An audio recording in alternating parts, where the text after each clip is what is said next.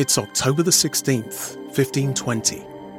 Nearly a week has passed since Martin Luther received an official letter from the Pope denouncing Luther and his teaching and giving him 60 days to recant. The Pope had written, Arise, O Lord, and judge thy cause. A wild boar has invaded thy vineyard. Arise, O Peter. As he reads the letter again, Luther knows who the wild boar is supposed to be, and he knows what it will mean if he doesn't recant condemnation and excommunication, and then execution, and as far as the church is concerned, the fires of hell. The Pope's letter lists 41 places in Luther's writings that the Pope deems to be heretical, scandalous, offensive to pious ears.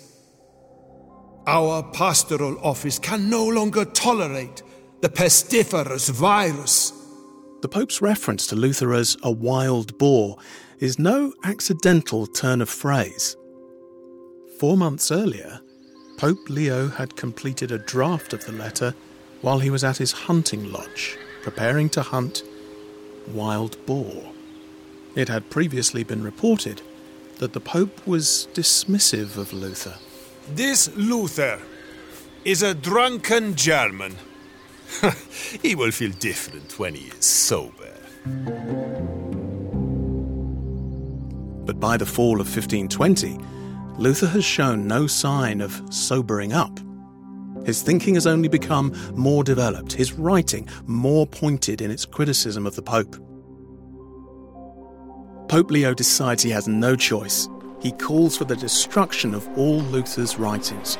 His books are piled up in the Piazza Navona in Rome and set ablaze. Even Desiderius Erasmus, the great philosopher and scholar who is loyal to the Pope, feels the wording of the papal bull is too much. The inclemency of this papal bull ill comports with the moderation of the Pope. By burning Luther's books, you may rid your bookshelves of him, but you cannot rid men's minds of him. Pope Leo X sends a letter to Luther's patron and protector, Frederick the Wise, the Elector of Saxony. His was the church where Martin had nailed his 95 Theses three years earlier. Induce Luther to return to sanity. If he persists in his madness, take him captive. Frederick responds meekly, but privately, he's more sympathetic toward Luther than he is to the Pope. They were already burning Luther's books. How long before they burned him? It would not be the first time the Church had dealt with heretics in that way. Luther himself, lending some credence to the Pope's description of him as a wild boar, is defiant. If the Romanists are so mad as to burn heretics, the only remedy remaining is for the Emperor, the kings, and the princes to gird themselves with force of arms to attack these pests of all the world and fight them, not with words, but with steel. His point is not to advocate violence, but to reason that if violence is the way the Church chooses to deal with its opponents, it would not be unreasonable for the Church to expect violence in return. Since I dislike burning heretics or even killing a single Christian, and since I know full well it is against the gospel, I am merely indicating what they deserve if heretics deserve the fire. Luther feels that his anger is justified. As he sees it, the church is deceiving people, giving them the hope that securing indulgences would guarantee a speedier release from purgatory.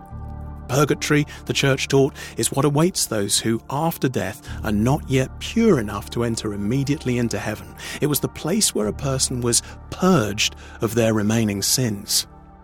So, what could a person do if they knew that they or a loved one faced a considerable time in purgatory? That's the question that the church attempted to answer with indulgences. Doing good works could secure an indulgence that would reduce the time necessary in purgatory.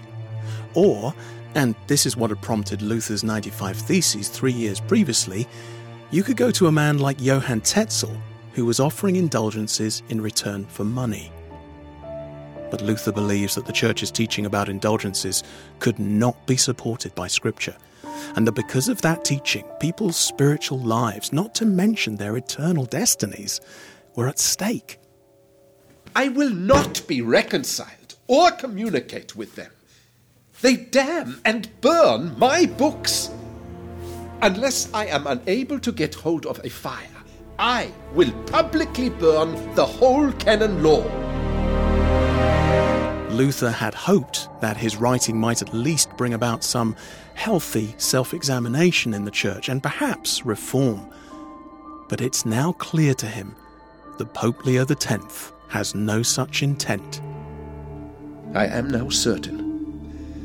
The pretended vicar of Christ is the very opposite of Christ. The Pope is the very wolf of Christendom. And the wolf is closing in on the wild boar. It's October the 16th, 1520, and Luther has 54 days to recant.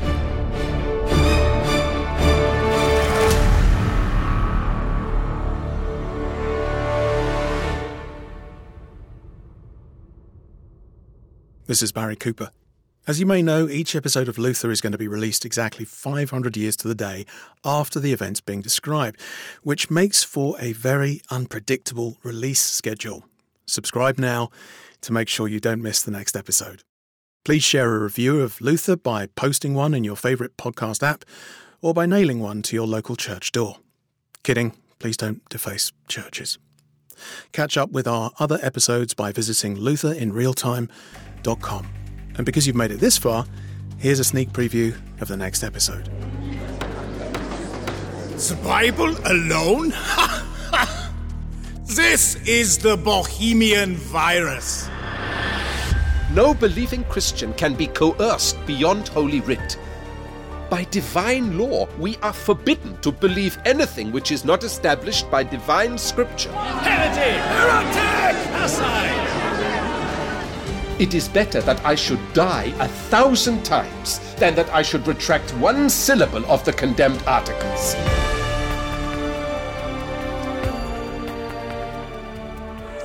Rupert Wickham is Martin Luther. Written by Douglas Bond. Audio production and sound design by Rob Jorgensen. Our music is by John Campbell. And my name is Barry Cooper. Join us again 500 years ago for the next episode of Luther in Real Time.